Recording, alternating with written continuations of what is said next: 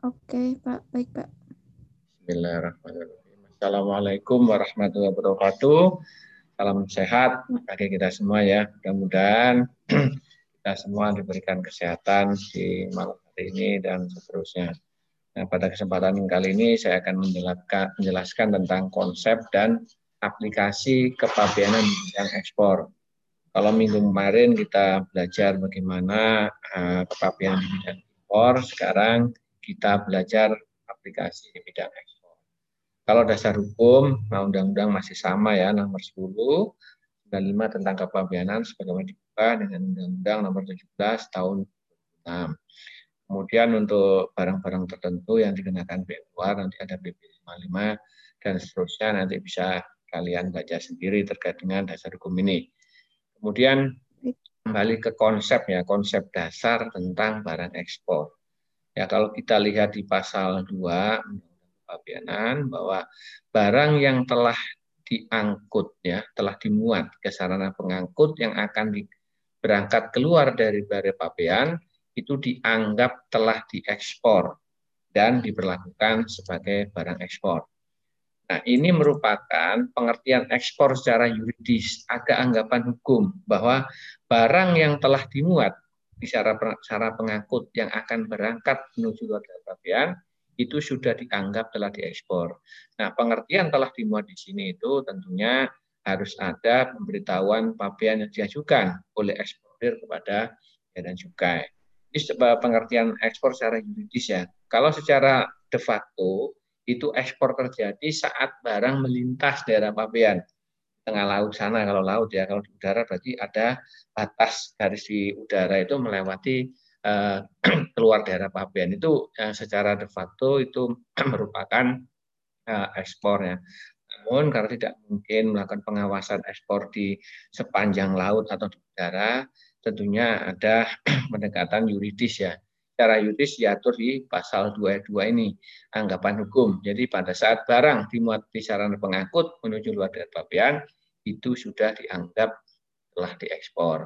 Nah, sehingga ini bisa digunakan untuk pengusaha misalnya sebagai dasar untuk mengajukan restitusinya misalnya nggak perlu nunggu barang melintas daerah pabean. Ini pada naik sarana pengangkut sudah dapat BL, ada output manifestnya itu sudah bisa digunakan untuk kepentingan yang lain. Misalnya untuk restitusi pajak. Tapi eh, negara juga sama nih, pada saat PEB yang eh, sudah direkonsiliasikan nanti dengan eh, output manifest ya di barang naik ke kapal itu datanya bisa didistribusikan baik untuk Bank Indonesia untuk menghitung uh, devisanya, monitor devisa ekspornya, atau ke BPS ya untuk, untuk pengolahan barang-barang pengolahan data terkait dengan uh, ekspor ya dan serta untuk kepentingan yang lain. Nah, untuk uh, pokok bahasan kita kali ini yang pertama adalah pemberitahuan ekspor, yaitu awal pemberitahuan ekspor, kemudian apa yang dilakukan oleh Bea Cukai terkait dengan adanya pemberitahuan ekspor ini, kemudian ada yang namanya pemeriksaan. Di sini penelitian dan nanti um, dokumen pemeriksaan fisik dalam hal tertentu ya untuk dalam ekspor tidak semua barang diperiksa hanya dalam hal tertentu. Kemudian setelah dalam pemeriksaan nanti ada penimbunan ya. Ini proses balik dari ekspor ya. Kalau ekspor eh, timbun dulu baru ada penelitian dokumen. Kalau ekspor teliti, periksa, ditimbun di tempat penimbunan sementara atau tempat lain, baru nanti barang dimuat ke sarana pengangkut menuju luar dari pabean, kemudian kapal atau pesawat yang barang ekspor berangkat.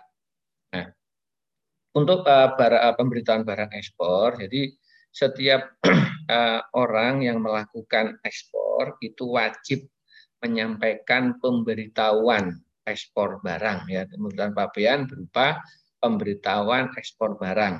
Kalau dalam bahasa BCK disebut BC ya. BC 30 ini merupakan seri jenis-jenis dokumen pemberitahuan pabean ada serinya seri BC 30 ini kewajibannya kepada eksportir. Jadi eksportir itu wajib. Ya, wajib sehingga kalau tidak dilakukan nanti ada konsekuensinya. Melakukan pemuatan barang untuk diekspor tidak ada pemberitaan pabean, itu namanya pidana penyelundupan di bidang ekspor. Ya, itu konsekuensi dari adanya kewajiban untuk memberitahukan uh, barang yang diimpornya dengan pemberitahuan pabean.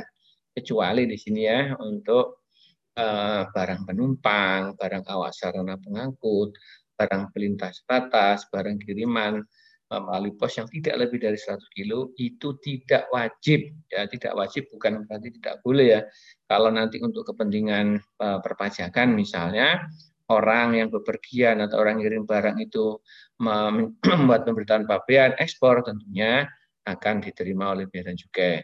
Namun undang-undang ini hanya mewajibkan ya, mewajibkan selain yang saya sebutkan tadi, selain barang pengangkut, barang penumpang, pintas atas dan barang kiriman.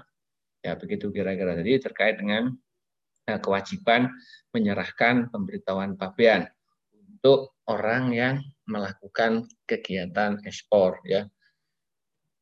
Kemudian pemberitahuan pabean ini eh, kalau yang dilakukan melalui perusahaan jasa titipan itu ada eh, dua opsi ya. Yang, yang pertama menggunakan satu PE pemberitahuan ekspor barang untuk beberapa pengirim karena bisnisnya eh, perusahaan jasa titipan merupakan bisnis pengiriman mengkonsolidasikan barang kemudian dikirim ke luar daerah pabean maka BJT eh, dapat membuat satu PEP untuk beberapa pengirim ya ada ada list ada daftar lampiran yang isinya pengirim ya. Di depannya itu data dari perusahaan titipan.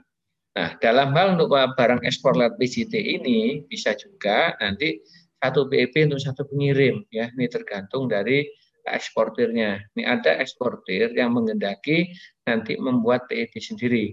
Nah, kalau hal ini terjadi, maka posisi perusahaan jasa titipan itu sebagai pengusaha pengurusan jasa kepabeanannya eksportirnya adalah siapa yang memberitahukan pemberitaan ekspor barang itu. Jadi kalau untuk ekspor PJT ada dua opsi ya. Bisa nanti tak tambah PEB yang membuat PEB PJT atau eksportirnya membuat PEB. Namun nanti perusahaan PJT bertindak sebagai BPJK, pengusaha pengurusan jasa kepabeanan. Tentunya pada saat ada kewajiban penyerahan pemberitahuan ekspor barang, ini ada batasan batasan paling cepat kapan, paling lambat kapan harus serahkan pemberitaan pabean itu karena masing-masing ada konsekuensinya. Misalnya untuk pemberitaan ekspor barang itu diajukan paling cepat ya, tujuh hari dari perkiraan tanggal ekspor. Ya, nanti eh, eksportir akan tahu tanggal perkiraan ekspor itu setelah mendapat informasi dari pelayaran kapal yang rencana memuat barang ini kapan berangkatnya. Itulah yang digunakan sebagai dasar untuk mengisi tanggal perkiraan ekspor pada BEP. Nah, diberi batasan tujuh hari minimal ya, maksimal ya paling cepat ya paling cepat. Artinya Hamid 8 itu kalau mengajukan pemberitaan ekspor barang nanti akan dicek oleh sistem. Kemudian uh, di sini tujuh hari ini dianggap uh, paling merupakan waktu yang paling mungkin ya itu uh, dilakukan ekspor karena potensi pembatalan ekspor di waktu hari ini sangat kecil ya. Kalau lebih dari tujuh hari, potensi pembatalannya nanti lebih besar. Dianggap tujuh hari ini waktu yang ideal ya, karena jarang ada pembatalan ekspor eh, di tujuh hari ini. Makanya dibatasi paling cepat tujuh hari. Walaupun dalam kenyataan memang ada pembatalan, tetapi jumlahnya tidak sebanyak kalau tidak ada batasan eh, paling cepat untuk ekspornya tanggal perkiraan selesai pemuatan tanggal perkiraan ini selesai pemuatan nanti kalau misalnya uh, di di apa di dalam terminologi hukumnya ya. Kemudian uh, paling lambat juga dibatasi. Paling lambat eksportir itu dapat menyerahkan pemberitahuan ekspor barang yaitu sebelum masuk kawasan pabean ya batasannya sebelum masuk kawasan pabean. Artinya selama selama barang belum masuk kawasan pabean, masih ada waktu bagi eksportir untuk menyampaikan pemberitahuan pabean ekspor atau PEP ya tadi. Karena apa? Karena untuk masuk kawasan pabean nanti barang harus dilindungi dengan dokumen pemasukannya.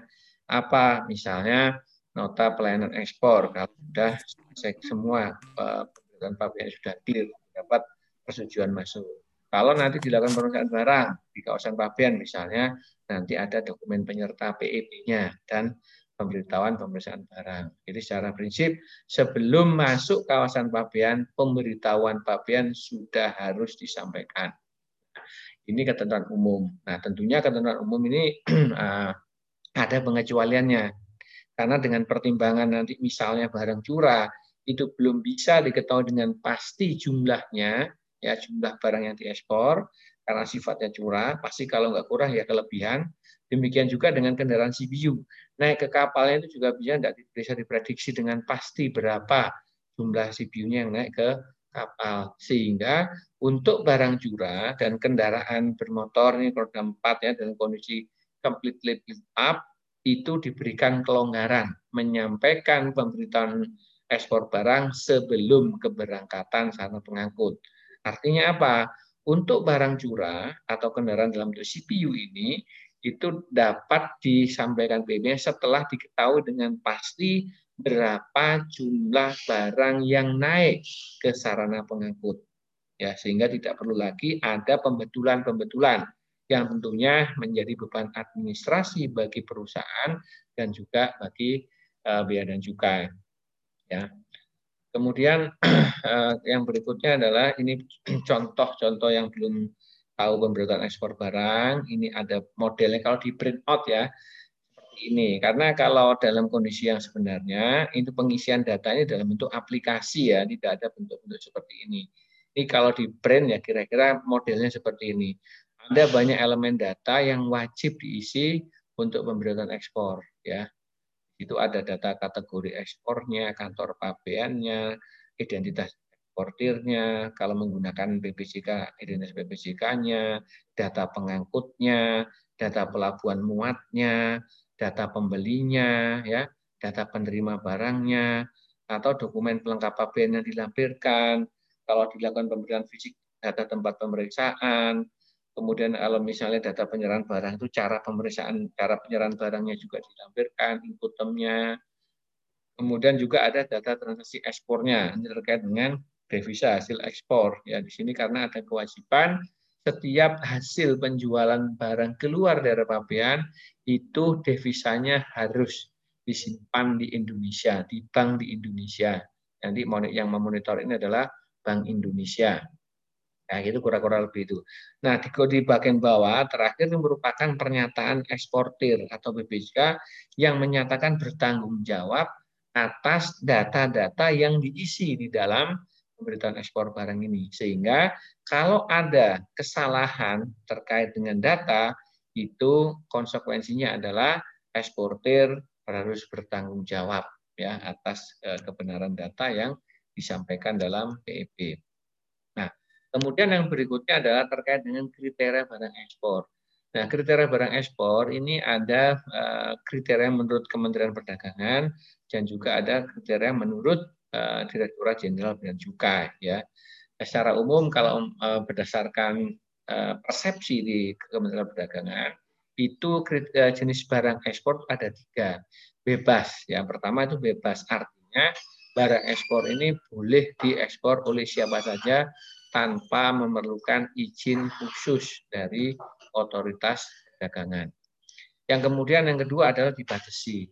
Di batas ini maksudnya adalah bahwa barang hanya dapat diekspor oleh ekspor terdaftar misalnya atau hanya dapat diekspor dengan persetujuan Kementerian Perdagangan memerlukan perizinan khusus untuk ekspor barang ini yang menetapkan nanti adalah Kementerian Perdagangan untuk kategori yang dibatasi ya artinya barang hanya boleh diekspor oleh orang yang di, oleh, oleh orang orang di sini adalah orang perorangan dan badan hukum dan juga oh, setelah memenuhi persyaratan tertentu, perizinan tertentu. Ya, harus ada izinnya. Prinsipnya barang ini boleh diekspor setelah mendapat perizinan. Baik izin sebagai eksportirnya maupun izin terhadap barangnya. Ini dua izin ya. Kemudian yang ketiga adalah dilarang. Nah, kalau dilarang di sini tidak boleh diekspor sama sekali karena memang ini eh, bentuk pembatasan, pelarangan. Maksudnya ini untuk um, menjaga agar uh, barang yang dilarang ini tidak musnah, misalnya karena arwana, rotan asalan dan seterusnya.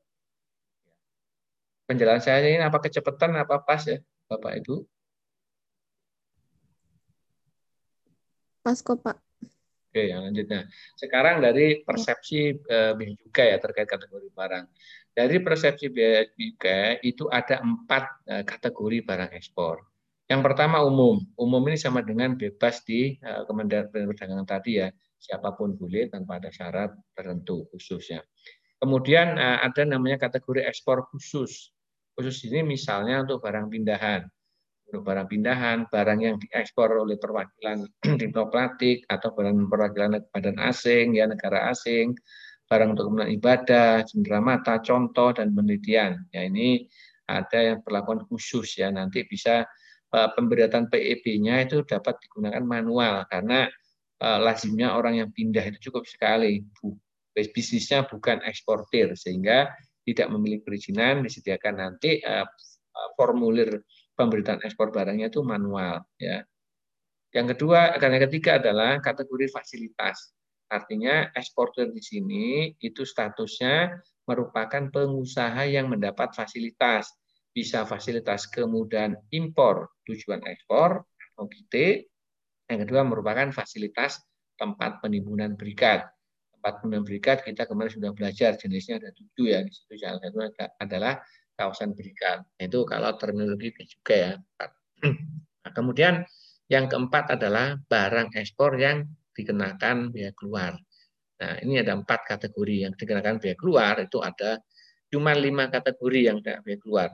Jadi di Indonesia itu uh, untuk ekspor negara itu hanya mengambil uh, biaya keluar hanya kelima golongan barang ini, yaitu kulit mentah, ya, ada kayu olahan, kemudian CPO dan turunannya, ada biji kakao dan produk mineral logam.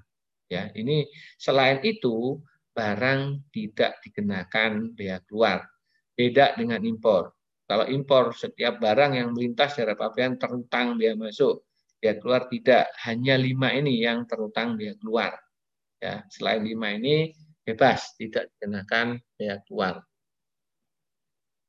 Kemudian kalau kita lihat tadi sudah eh, penyerahan eh, penyerahan pemberitaan barang, nah sekarang penyerta, pemberitahuan ekspor barang yang diserahkan itu di Bea Cukai pertama dilakukan penelitian dokumen. Terhadap barang ekspor itu dilakukan penelitian dokumen. Ini beda konstruksi kalimatnya dengan impor ya. Kalau dalam impor terhadap barang impor itu dilakukan pemeriksaan pabean yang meliputi penelitian dokumen dan pemeriksaan fisik barang yang dilakukan secara selektif berdasarkan manajemen risiko. Itu kalau impor. Kalau ekspor, konstruksi kalimatnya adalah terhadap barang ekspor dilakukan penelitian dokumen. Nah, ini defaultnya penelitian dokumen, tidak ada pemeriksaan fisik. Ya, kecuali dalam hal tertentu dapat dilakukan pemeriksaan fisik barang. Artinya secara umum terhadap barang ekspor itu hanya dilakukan penelitian dokumen, ya kecuali dalam hal tertentu yang memenuhi kriteria barang tertentu itu dapat, artinya harus dapat dilakukan pemeriksaan fisik atas barang ekspornya. Nah kalau kita lihat di sini ya, di depan ini merupakan gambaran terkait dengan prosedur atau proses bisnis terkait dengan pelayanan pemberitaan ekspor barang yang menggunakan sistem pertukaran data elektronik atau PDE. Secara umum, pelayanan di Bea Cukai seluruh Indonesia itu sudah melaksanakan PEB pertukaran data elektronik, sehingga eksportir tidak perlu datang ke kantor Bea Cukai. Cukup submit pemberitahuan ekspor barang dari kantor masing-masing. Ya. Nah, di dalam sistem tata kerja PEB ini itu ada dua sistem ya yang dari eh, INSW Indonesia National Window dan sistemnya B juga. Sama dengan yang kita pelajari impor kemarin ya. Di sisi sebelah kiri ini, di sini yang uh, sebelah kiri yang warna ada backgroundnya sini abu-abu ya ini, itu merupakan sistem dari Indonesia National Single Window.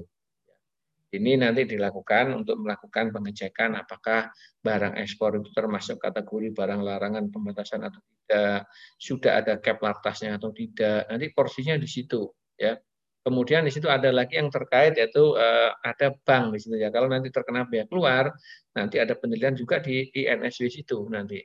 Nanti pada saat ada submit TEB yang kena biaya keluar, maka impor eksportir membayar di bank. Bank nanti akan mengirimkan data pembayaran ke MPN ya, ke MPN uh, modul penerima negara generasi kedua ya, oleh Direktur Direktorat Jenderal Perbendaraan.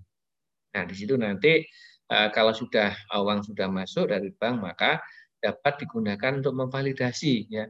Di sini ada validasi membandingkan antara nomor PEB dengan nomor PEB yang ada di dalam bukti bayar. Kalau sesuai barang baru nanti nanti dikirim ke sistemnya bea cukai. Makanan ini ya. Nah, kanan di sini baru nanti ada penjaluran dan penomoran. Setelah masuk sistem bea cukai, barulah pemberitaan ekspor barangnya diberikan penomoran, nomor pendaftaran namanya. Di situ nanti baru ditentukan apakah terhadap barang ekspor ini dilakukan langsung berupa uh, nota pelayanan ekspor, yaitu izin ekspornya, atau nanti ada pemeriksaan fisik kalau nanti perlu dilakukan pemeriksaan fisik. Kurang lebih seperti itu ya gambaran besarnya. Jadi masuk sistem bea cukai nanti hanya kalau bukan barang yang wajib pemeriksaan fisik, bukan kena bea keluar barang langsung keluar. Maksudnya berupa NPE yang warna hijau di kanan atas nih ya. Nota pelayanan ekspor. Nah, NPE ini nanti digunakan sebagai pelindung pengangkutan barang di pelabuhan sampai barang naik ke sarana pengangkut menuju luar pelabuhan. Kalau kena dikelakan uh, pemeriksaan fisik, nah nanti baru uh, juga melakukan pemeriksaan fisik. Nanti ada laporan hasil pemeriksaan. Ya, pemeriksaan dicek kalau tidak ada masalah, baru barang diterbitkan NPE. Gitu. Sampai di sini ada mau ditanyakan?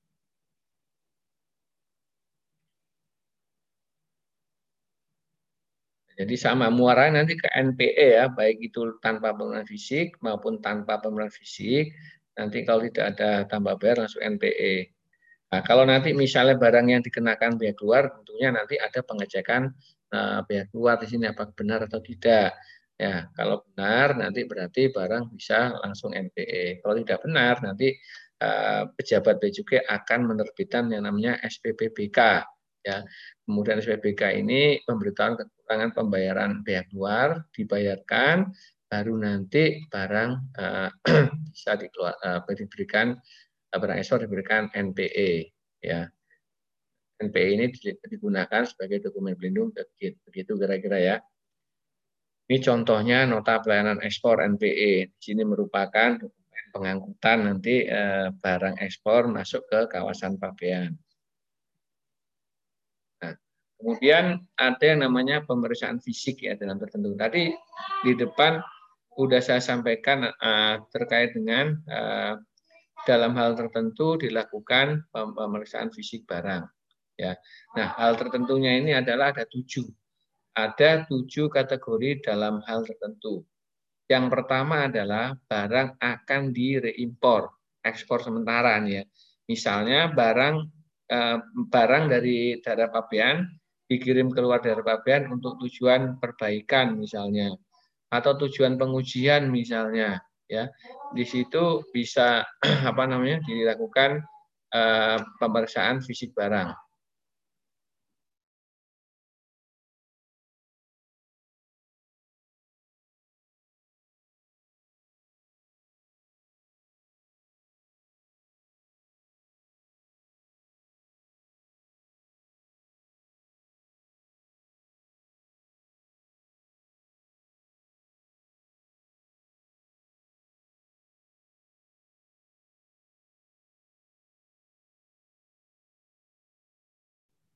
ulang ya. Jadi dalam hal tertentu dia yang pertama ekspor sementara yaitu barang yang diekspor tujuannya nanti dimasukkan kembali misalnya untuk perbaikan di luar daerah pabean, pengujian, selesai baru dimasukkan. Ini dilakukan pemeriksaan. Kenapa dilakukan pemeriksaan? Karena Cukai perlu memastikan bahwa barang yang diekspor ini nanti sama dengan barang yang direimpor. Karena barang yang direimpor nanti akan mendapat fasilitas pembebasan bea masuk. Sehingga bea cukai harus memiliki data saat berangkat dan saat masuknya lagi. Kalau sama, diberikan fasilitas pembebasan. Kemudian barang merupakan teks impor sementara. Artinya barang ini merupakan barang impor sementara yang masa impor sementara sudah habis sehingga harus dikembalikan ke negara asalnya. Ini harus dilakukan pemeriksaan fisik. Nah, gunanya adalah untuk memastikan bahwa barang yang di, uh, diekspor diekspor ini sama dengan barang yang uh, diimpor sementara pada saat pemasukan awalnya sehingga nanti jaminannya dapat dikembalikan karena untuk impor sementara itu dipertaruhkan yang namanya jaminan ya. Kemudian ada yang namanya kemudian impor tujuan ekspor. Nah, untuk barang yang mendapat fasilitas KIT ini nanti dilakukan pemeriksaan fisik barang namun dilakukan secara selektif berdasarkan manajemen risiko. Demikian juga untuk barang kena biaya keluar, itu dilakukan secara selektif berdasarkan manajemen risiko. Kalau risiko perusahaannya rendah, risiko rendah itu tidak dilakukan pemeriksaan.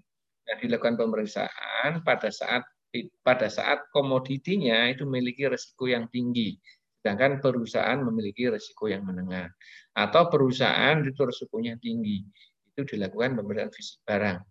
Jadi tidak semua barang yang mendapat fasilitas KIT atau semua barang yang kena pihak luar itu dilakukan pemeriksaan fisik. Hanya eh, hanya yang eh, hanya yang memenuhi kriteria manajemen risiko yang kategori risikonya tinggi yang diberi fisik. Kemudian yang kelima merupakan barang yang berdasarkan rekomendasi kementerian atau lembaga atau rekomendasi dari unit internal Direktorat Jenderal Bea dan Cukai ya. Kalau ada rekomendasi atas suatu partai barang ekspor, maka dilakukan revisi. Yang keenam, adanya informasi dari Direktorat Jenderal Pajak ada pelanggaran undang-undang pajak ya sehingga uh, diberlakukan pemeriksaan fisik barang.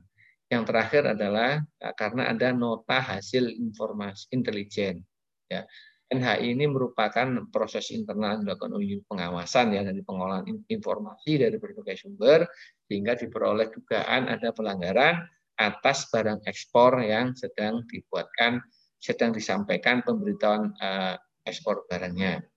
Nah, lokasi pemberan fisik itu uh, bisa dilakukan di kawasan pabean, bisa juga dilakukan di gudang impor, di gudang eksportir atau tempat lain dengan izin kepala kantor. Jadi secara prinsip eh, pemberian fisik barang itu tidak harus di kawasan pabean, ya. Bisa di kawasan pabean, bisa di gudang eksportir, bisa juga di tempat lain dengan izin kepala kantor, ya. Jadi eh, menyesuaikan dengan kondisi yang dialami oleh eh, eksportir. Kemudian ini terkait dengan pemeriksaan fisik yang uh, ini tidak perlu nanti. Kemudian ada uh, pemeriksaan uh, fisik atas kondisi khusus.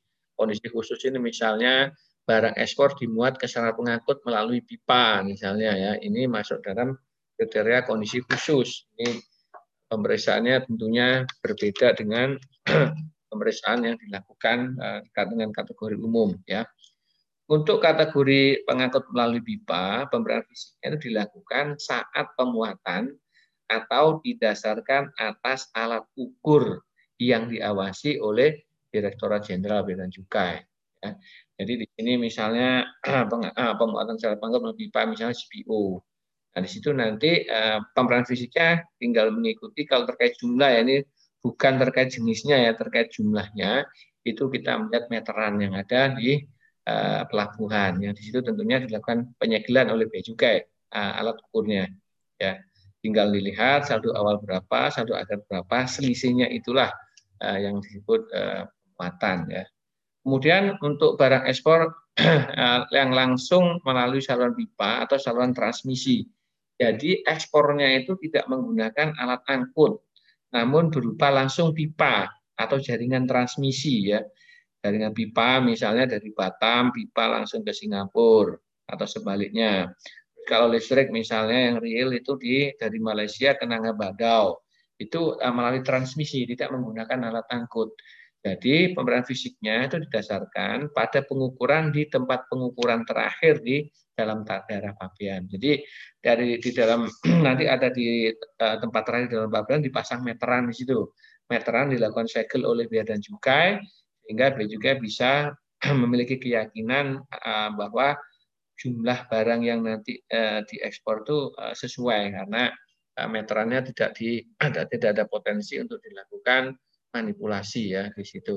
Seperti listrik, listrik ini ekspor atau impor. Eh, kalau listrik eh, Indonesia kebetulan impor ya, itu juga kurang lebih sama. Jadi prinsipnya untuk barang yang diekspor langsung melalui pipa atau jaringan transmisi itu pemeriksaan fisiknya didasarkan pada alat ukur di tempat uh, pengukuran terakhir dalam daerah pabean.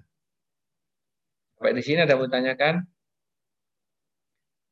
Nah, untuk uh, pemeriksaan fisik uh, kondisi khusus tadi, misalnya barang ekspor yang diperas fisik di luar kawasan pabean, dan pelabuhan muat, itu nanti dilakukan pengawasan staffing, pengawasan pemasukan barang ke kontainer. Itu dilakukan pengawasan. Kemudian dilakukan penyegelan atas peti kemasnya. Yaitu kalau dilakukan di luar kawasan pabean. ya Sehingga nanti bisa dipastikan bahwa barang yang diperiksa itu e, merupakan barang yang sama pada saat sampai ke kawasan pabean. Ya, dengan cara apa? Dengan cara disegel barang disegel, dibuatkan berita acara, nanti pada saat sampai ke kawasan pabean juga dilakukan pengecekan segelnya.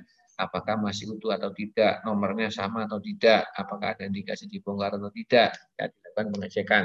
Sehingga juga memiliki keyakinan bahwa barang yang masuk kawasan pabean itu sama dengan barang yang dilakukan pernah fisik di luar kawasan pabean. Ya, gitu.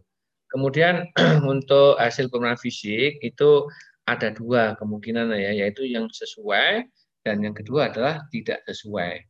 Nah, untuk barang hasil fisik yang sesuai nanti akan diterbitkan yang namanya NPE. Itu jika barang ekspor bukan yang termasuk kena bea keluar. Ya, jika kena bea keluar, maka PPT melakukan penelitian perhitungan bea keluar benar atau tidak. Kemudian untuk yang tidak sesuai itu akan untuk berhasil masih tidak sesuai akan di yang untuk barang yang akan direimpor diterbitkan nota pembetulan. Untuk barang eks impor sementara diteliti lebih lanjut ke pejabat pengelola fasilitas apakah nanti memenuhi syarat atau tidak sehingga jaminan dikembalikan atau tidak.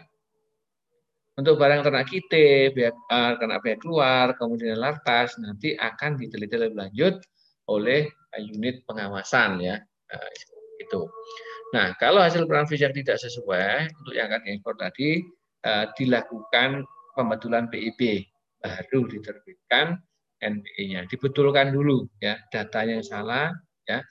Itu uh, baru dibuat diterbitkan yang namanya nota pelayanan. Untuk barang ya, fasilitas, imam mentara, kite, biaya keluar latas, itu akan diterbitkan NPE-nya setelah dipenuhi kewajiban pabean dan ketentuan sanksi administrasi kalau memang ada sanksi administrasi. Sepanjang tidak termasuk dalam kategori pidana.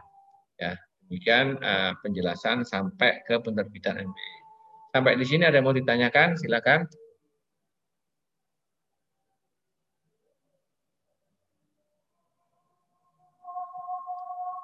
Kalau tidak ada, nih saya close dulu ya, saya ganti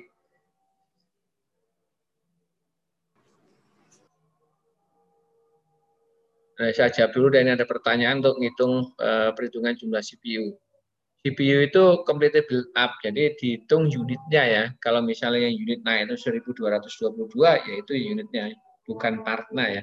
Karena kalau untuk ekspor CPU, itu lazimnya kendaraan sudah utuh dalam kondisi sudah misalnya mobil ya dalam kondisi mobil utuh itu sudah berjalan.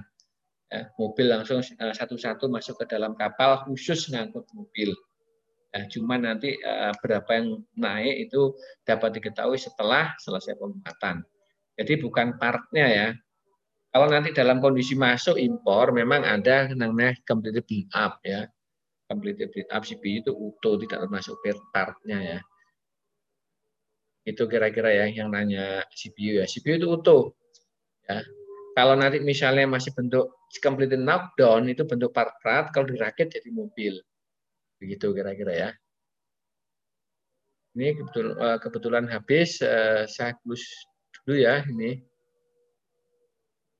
Nanti kita sambung lagi untuk apa namanya Eh, barang konsolidasi itu dilakukan untuk barang-barang ekspor minimal. Itu eh, seperti yang saya sampaikan tadi minimal itu dua dua PIB ya konsolidasi. Konsolidasi penggabungan pengumpulan barang ekspor ke dalam satu kontainer. Ini yang disebut LCL less container load satu kontainer itu diisi oleh beberapa eksportir minimal dua pemberitahuan ekspor barang sehingga uh, untuk eksportir kecil tidak perlu menyewa satu kontainer untuk mengirim barang ekspornya ya sehingga harganya bisa ditekan ongkos kirimnya.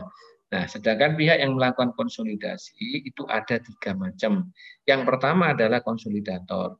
Kalau konsolidator ini merupakan badan usaha yang bisnisnya adalah melakukan konsolidasi barang, mengumpulkan barang dalam satu kontainer kemudian diekspor. Ya, memang dia bisnisnya itu mengumpulkan barang ya, mengumpulkan barang ekspor.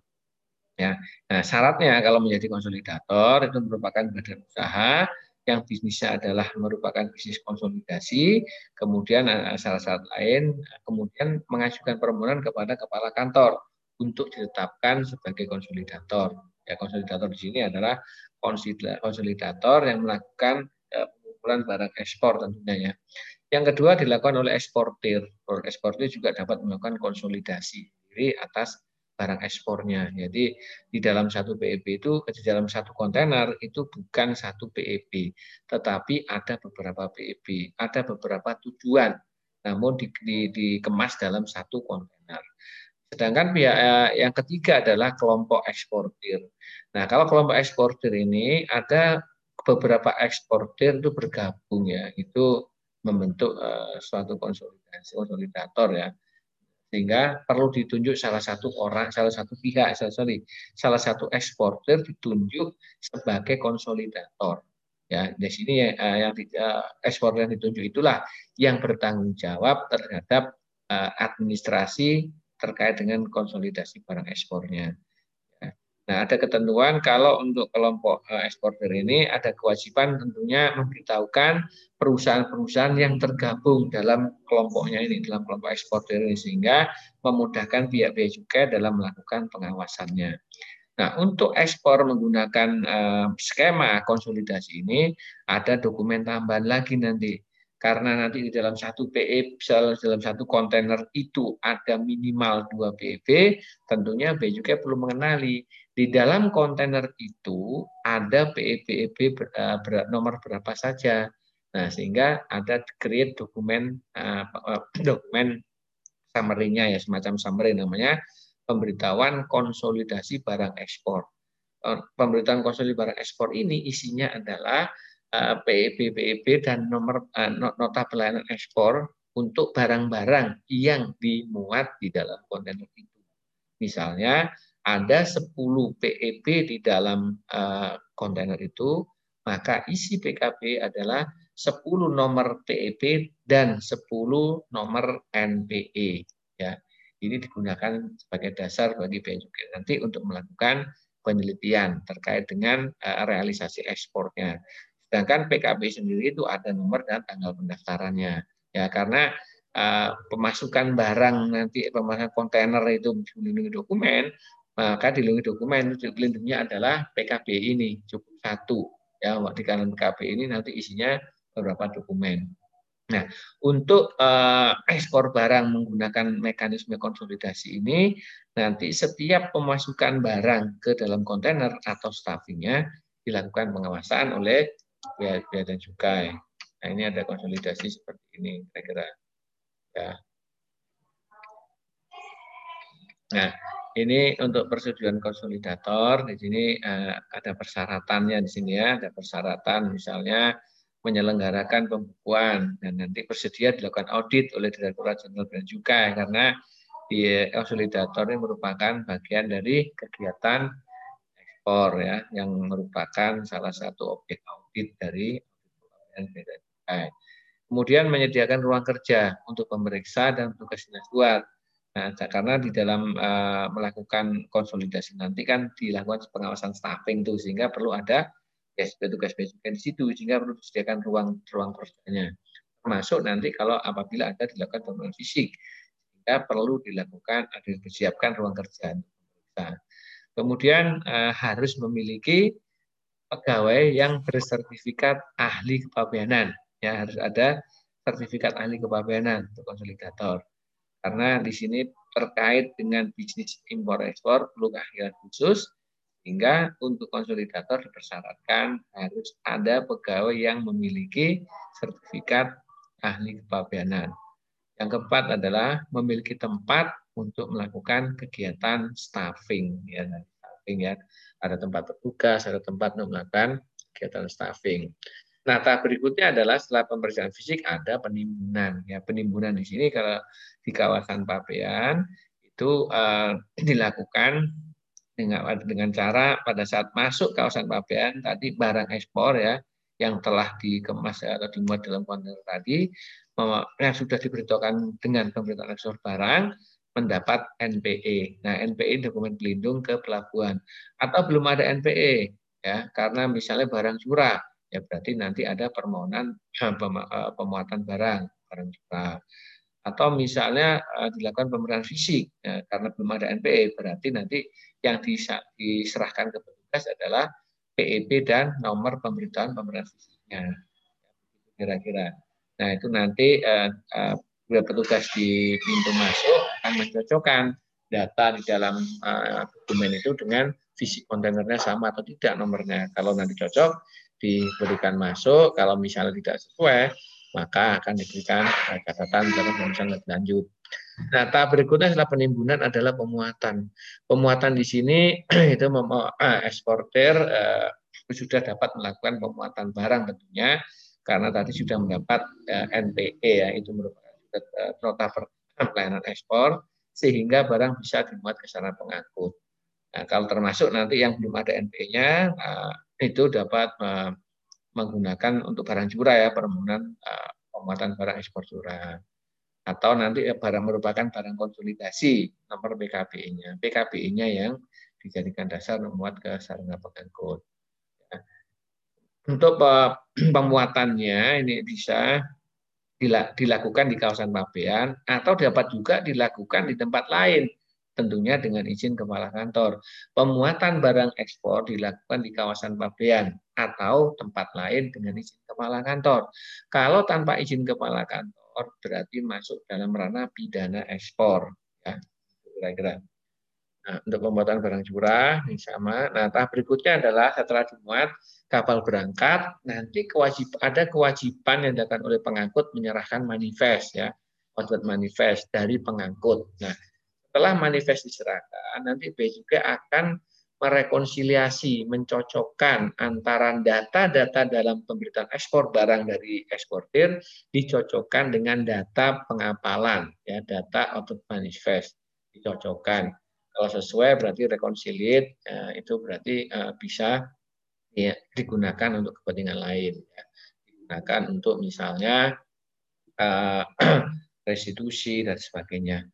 Nah, kemudian untuk barang-barang ekspor, eh, sorry, untuk modal ekspor barang bisa juga dalam kondisi tertentu itu uh, dilakukan pembatalan. Misalnya uh, tidak tidak jadi dilakukan ekspor karena alasan tertentu, ya misalnya kontrak dibatalkan atau misalnya ada kerusakan kontainernya di pelabuhan dan seterusnya ada beberapa alasan ya apa pun itu pada saat ada pembatalan ekspor ada kewajiban yang dilakukan oleh eksportir yaitu melaporkan pembatalan ekspornya dalam jangka waktu paling lama tiga hari kerja terhitung sejak keberangkatan sarana pengangkut. Ya. Itu kira-kira ya. Itu kalau kapalnya eh, berangkat. Kalau kapalnya nggak jadi berangkat, hitung tiga hari kerjanya ini dari tanggal perkiraan ekspor yang diisi oleh di dalam PEB. Kalau ini tidak dilakukan, maka eksportir dikenakan sanksi administrasi berupa denda sebesar 5 juta rupiah. Itu pembatalan. Demikian juga kalau ada kesalahan kesalahan data PEP ya, kesalahan data PEP dapat dibetulkan. Ya, prinsipnya dapat dibetulkan, tetapi tergantung dari variabel data apa yang salah ya. Itu nanti ada batasan waktunya. Kalau jenis jumlah barang nomor kode kemas itu batasannya adalah eh, sebelum memasuki kawasan pabean. Ya kecuali ada short shipment, ada kesempatan 30 hari short shipment short shipment itu tidak seluruh barangnya diangkut. Itu diberi kesempatan 30 hari ya. Kemudian untuk eh, makanan minuman di pesawat juga ada pelakuan khusus 30 hari. Barang curah juga sama. Di sini termasuk migas maksimal tiga hari kerja dihitung, terhitung sejak tanggal berangkat. Itu kalau jenis jumlah dan nomor peti kemas ya. Kalau ada perubahan nama syarat pengangkut, nomor flight, nomor kiran ekspor, itu diberikan waktu maksimal tiga hari terhitung sejak tanggal keberangkatan karena pengangkut ya. Ini ya kalau terkait dengan FOB, falas itu ada waktu 45 hari sejak pendaftaran BEP untuk barang migas dan BBM.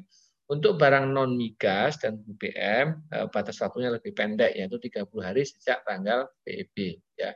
Untuk data lainnya eh, perubahan data dapat diberikan paling lama satu bulan sejak BEP mendapat nomor pendaftaran ya. Jadi eh, khusus untuk kesalahan-kesalahan nama eksportir, identitas eksportir, kantor pabean, jenis ekspor, kategori ekspor, jenis fasilitas itu tidak dapat dibetulkan. Artinya atas PIP ini harus dibatalkan lebih dulu, baru nanti mensubmit uh, mensubmit PIP baru ya itu kira-kira ya. Demikian penjelasan saya terkait dengan barang ekspor. Eh, mudah-mudahan bermanfaat. Terima kasih. Wassalamualaikum warahmatullahi wabarakatuh. Waalaikumsalam warahmatullahi wabarakatuh. Terima kasih, Pak. Sama-sama ya. Terima kasih ya. Baik, Pak.